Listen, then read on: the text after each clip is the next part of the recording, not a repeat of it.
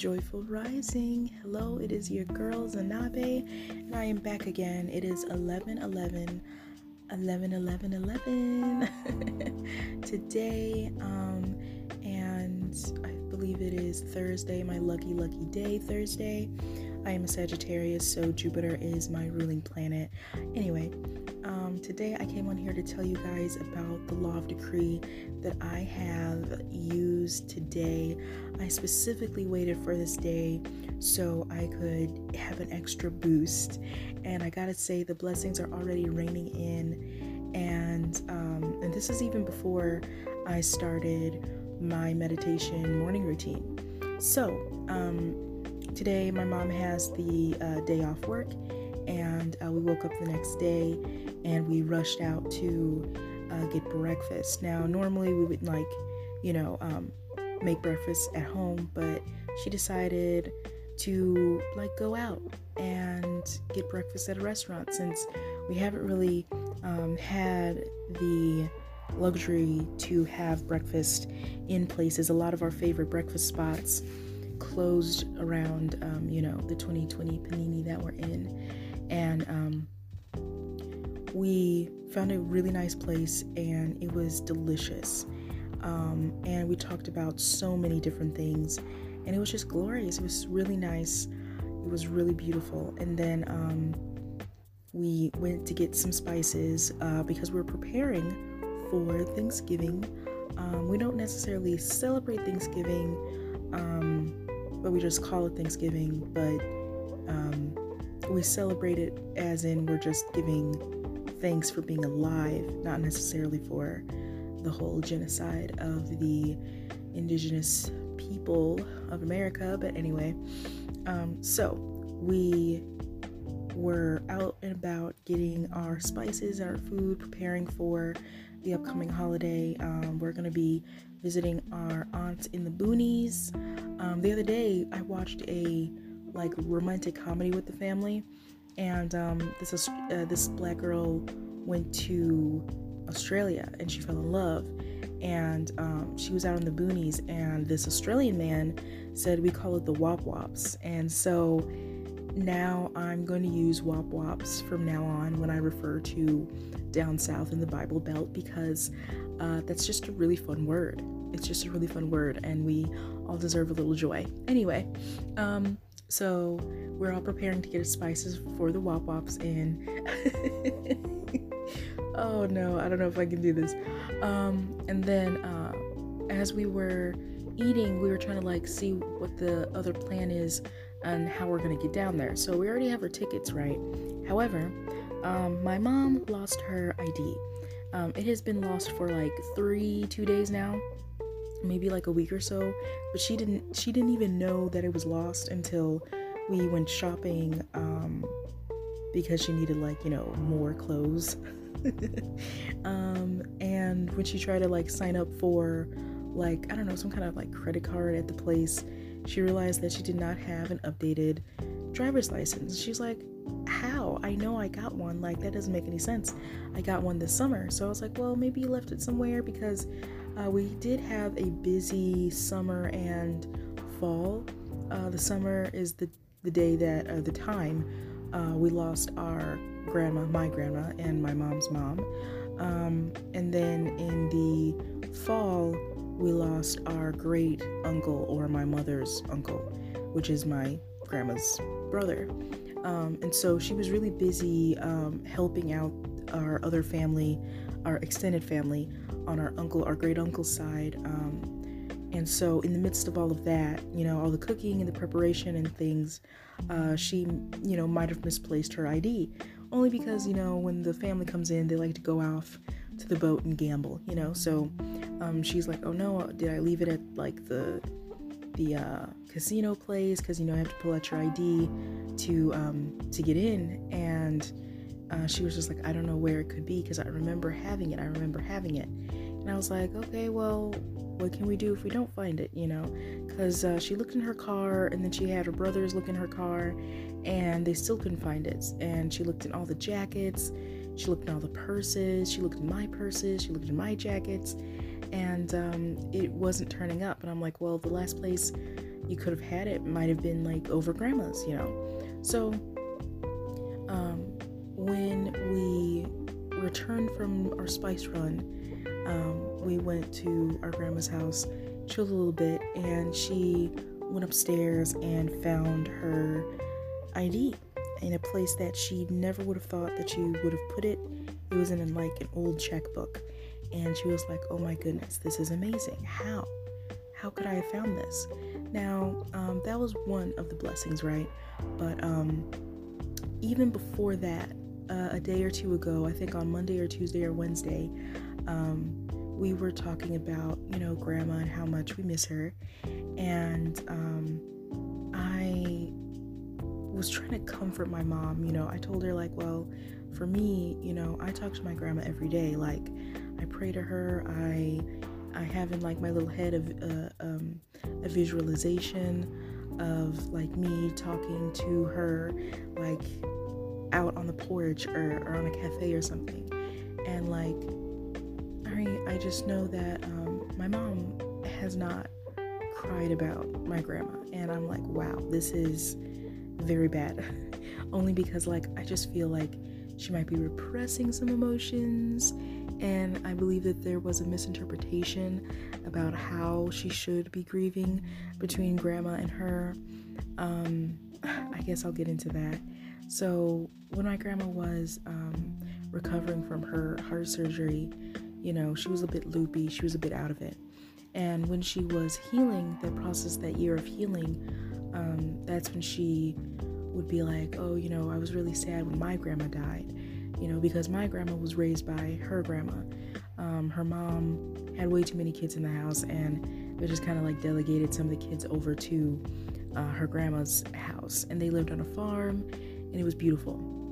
And in her last days, she basically recalled about how lovely um, it was to live with her grandma and uh, how much she loved her so, so very much.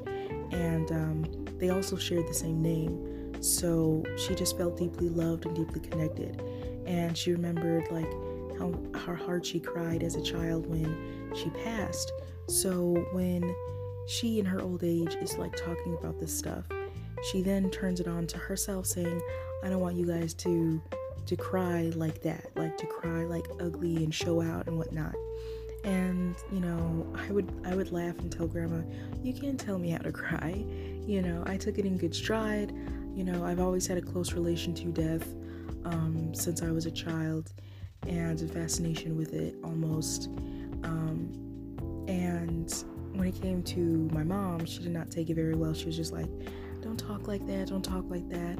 So it was kind of difficult for her to like really be in it, you know. Um, she appeared as though she was like disassociating because she was taking care of so many people at the funeral and everyone was just so so so surprised that she was you know really holding it together you know so um, i say all that to say that um, in the midst of us recalling how much miss grandma uh, during family time i was trying to comfort her you know i held her hand i hugged her but um, she's not really an affectionate type and i understand that she grew up in a different household uh, there was a lot of kids. There weren't. There wasn't a lot of one-on-one parent family time.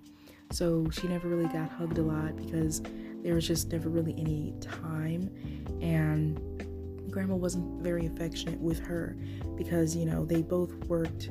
Um, both my grandparents on my mother's side like worked in a factory. They didn't have time to really like I don't know show their affection. It's not like they were bad parents or anything it's just that was just something they didn't do you know um, unfortunately i'm the one that uh, shows way more affection in the family than anyone and um, don't know man. I'm just i'm just built different. Anyway so um, and as i'm hugging her and trying to like comfort her you know she's like no i'm fine no i'm fine. And i'm like you know it's okay. It's okay to feel whatever you're feeling you know and um i don't know if i got through to her. Anyway um so uh, I was in my room uh, later that night, and you know, I was like saying my prayers, and then I was like, "Hey, Grandma, um, can you let us know that you're doing good. Just give me like a sign or something, and um, so I can have some nice words for for my mom. And when I went to sleep that night, I woke up um, in the middle of it, and I told mom I had such a good dream about grandma. And um, when I when I met mom after work, uh, she was like, "Ooh, Nan, tell me about your dream." Because in the morning times, it's all business. You know, we have to get ready, get out of here. Um, but uh, in the evening, when we had our family time and dinner time, you know, that's when she, you know, asked me, "Oh, what dream did you have about my mom?" And I was like, "Oh, so in my dream, we were in a neighborhood. I don't know what neighborhood it was because it was nothing I've ever seen before." And Grandma was like, "Ooh, let me show you how I'm living." You know, she was like super happy. She was super excited to show me like how happy she was. And there was like a big massage chair, bed thing. I don't even know what it was, but it was really nice. And she was like, Oh, yeah, get in here and get a massage. And I was like, Oh, nice, thanks. And then she was like showing off her nails, and she was like, Oh, yeah, you can get your nails done here anytime. And she was like, Your mom has the same thing, because um, my mom got her nails painted too.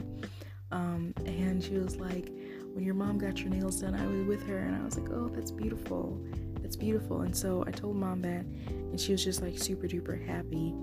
And um, there's still a tinge of sadness, obviously, in her eyes it's not it hasn't even been a year so obviously it's gonna take some time but um, it was very nice and then um, a day after that like the day after i had my dream my mom had her dream and she felt way better. Like her dream was you know about her mom finally visiting her and talking to her. And um, she says this because uh, she heard everyone else dreaming about you know grandma but her. Like she wasn't getting any dreams about grandma and she felt very like left out or she was just like why why aren't I getting you know anything you know from her? And I believe um sometime like it was like a week or a month or so after grandma's passing she did have a dream um, and when she woke up she could not remember for the life of her. She woke up and she was like oh man like I know I was having a deep and very long conversation with my mom and like I felt like everything was going to be okay but like I didn't I didn't understand or didn't I didn't remember what she said. And I was like well it's not really about what she said it was about how you felt when you woke up and she was like well I did feel peaceful I did feel like she told me some good news and good things but I just can't remember so she was focusing on you know, the little details of the dream, which is fine. Uh, normally, how you would interpret a dream, um, it's not really about um, what people say, but more like the symbolism and the initial feeling you feel when you wake up from that dream. Okay, so if you wake up from a dream and you feel loved or inspired or scared, then you can uh, delve into that emotion and figure out what the root of it is, you know. And then sometimes you do have a junk dream. It doesn't make any sense. It's confusing. Your brain was just bored, you know, while you were sleeping and it played for you a nonsense movie. That's fine. So, within those two days, we had, you know, our little miracle, our little blessing of grandma visiting us. Um, individually giving us our special time in the astral realm as we slept. So, even before I made my decree um, today, I felt the love, I felt the support from the universe. You know, I was like, there's so many blessings happening one after the other. I am grateful, you know. So, I just came on here to give you guys an update that I did my decree. I combined a lot of my mantras and prayers into that decree so it can just meld and mix together and uh, be even more powerful on this day. And I am going to look back at this little audio recording a year from now and just like marvel at my younger self because I feel as though I'm making tremendous strides. I feel like I'm doing so much. Like, I did suffer a bit of spiritual burnout. Um, but I just refocused and recentered myself. Um, how I did that, I um, I basically stopped and I allowed my body to tell me what I needed to do. Do I need to stretch? Do I need to breathe? Do I need to meditate? You know, um, do I need to write out my feelings? Or do I need to just sit down and do absolutely nothing and just stare at the ceiling or close my eyes? You know? So I just came on here to tell you guys that um, if you are looking to make some major shifts in your life, try out the law of decree. It's pretty sweet.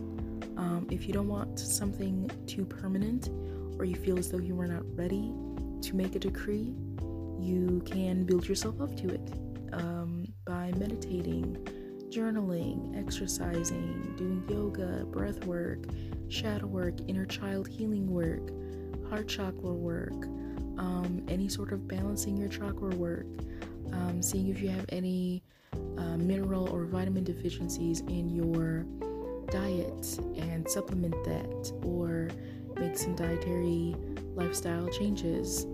Um, go outside, breathe in fresh air, feel the cold, feel the warmth, uh, be in be in the sun, um, howl at the moon, go in the woods and scream. There's so much you can do to enrich your human experience, and most of it is free because all you gotta do is have you in nature and the intent to heal, release, transmute, call in, and attract with grace and ease and gratitude.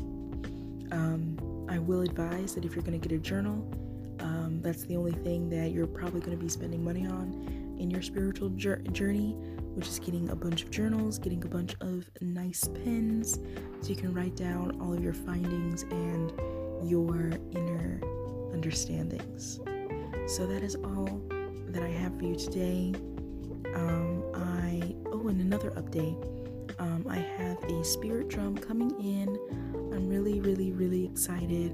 Once I get that going, once I get that drum, I'm gonna start doing some really nice mantras in here. Um, I have a plethora of spiritual tools, and I have no idea why. I feel like I have to have that drum, but I have like a tongue drum uh, which is really nice. I have tuning forks, I have a kalimba, and a rain stick. And um, I don't really know how to play the rain stick other than just like tilting it back and forth and shaking it like a maraca. Um, and I'm not quite sure how to capture the sound on my tuning forks, but I'll experiment and see. Um, and the kalimba, I feel as though I can't tune it all the way. I have some of the um, I don't know what they're called, the little metal bars. I have some of them attuned, but the others, it's like no matter how much I try to adjust them, I can't find that sweet spot where they sound deep and rich and just, you know, aligned, you know. Um, so I can't play the whole kalimba, but I can play at least um, a majority of the little metal bars that are tuned. And then with the tongue drum, all of it's attuned except for like one tongue of it. And normally, how you would tune it is you would saw it. I do not have a saw. I'm not a metalworkist, so I can't um, I can't manipulate the shape of the tongue of the drum. But uh, that particular tongue drum I know works because while I was playing it, I was like I went into a meditative state and um, my sister in the other room was like, she rushed into the room and she was like, as you're playing that, I can literally feel it.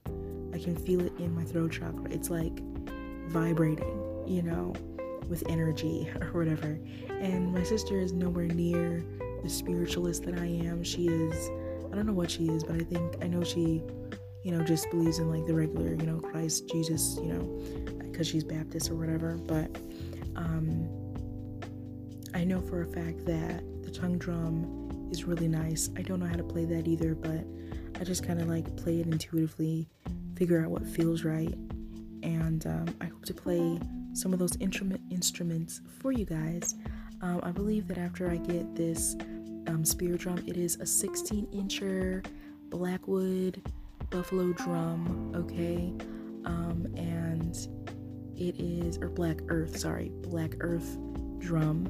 And I can't wait to play it and really call in my ancestors and just feel that love and support and connect with them and hopefully connect with you guys. So that's all I got for you guys. That's all my updates. I hope you have a blessed one. I'm giving you all the love and light. Take that, take that, take that, take that. all right. Have a good one, guys. Peace. Thank you.